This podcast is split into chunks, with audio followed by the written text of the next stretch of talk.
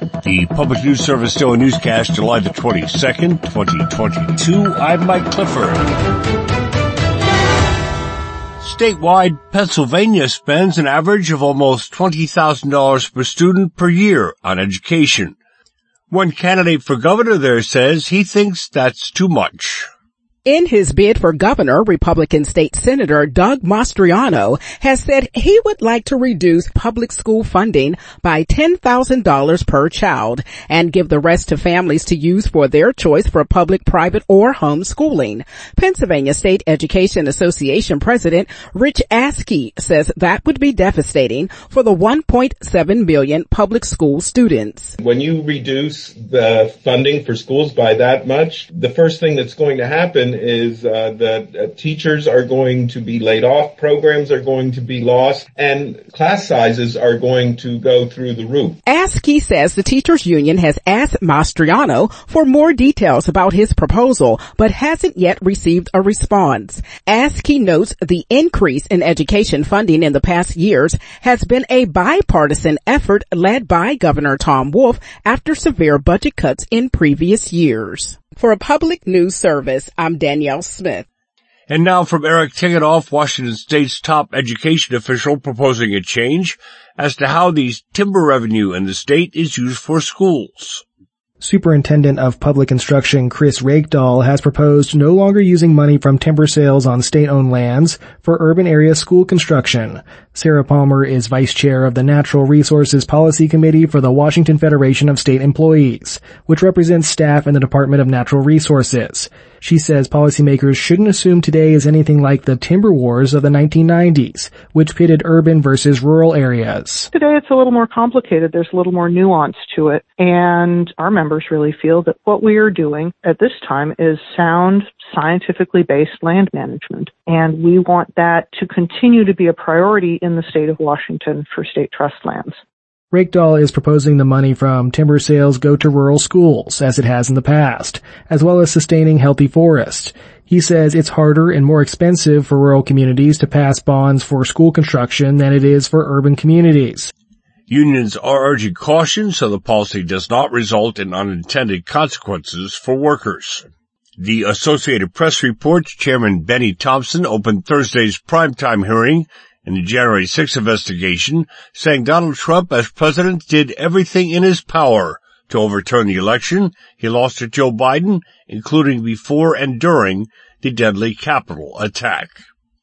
Quoting Thompson, he lied, he bullied, he betrayed his oath. This is PNS.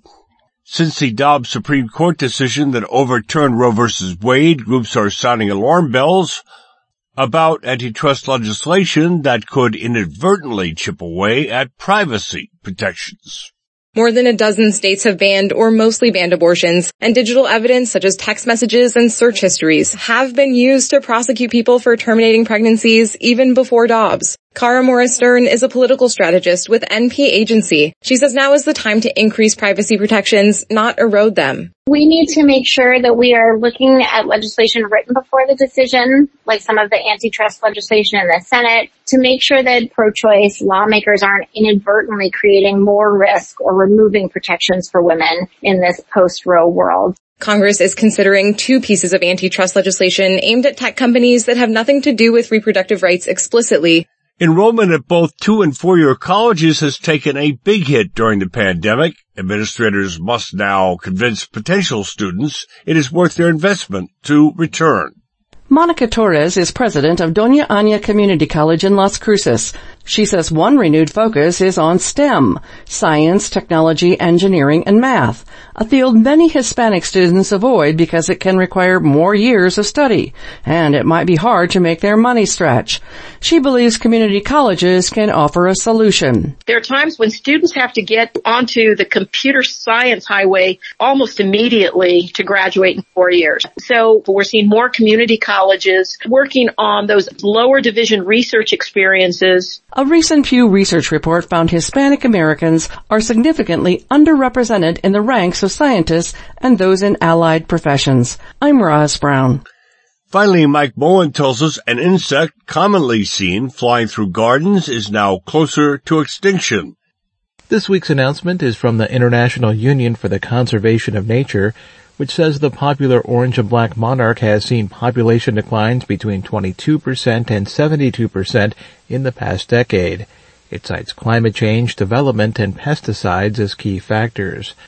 North Mankato Mayor Mark Dehen has helped to lead habitat restoration in his city. With that big migratory process that they go through each year, it's just a, a clear example of whether or not we are promoting a healthy environment for the wildlife and the pollinators. After winter hibernation, the monarch migrates from Mexico all the way to Canada, with states like Minnesota in the migration corridor.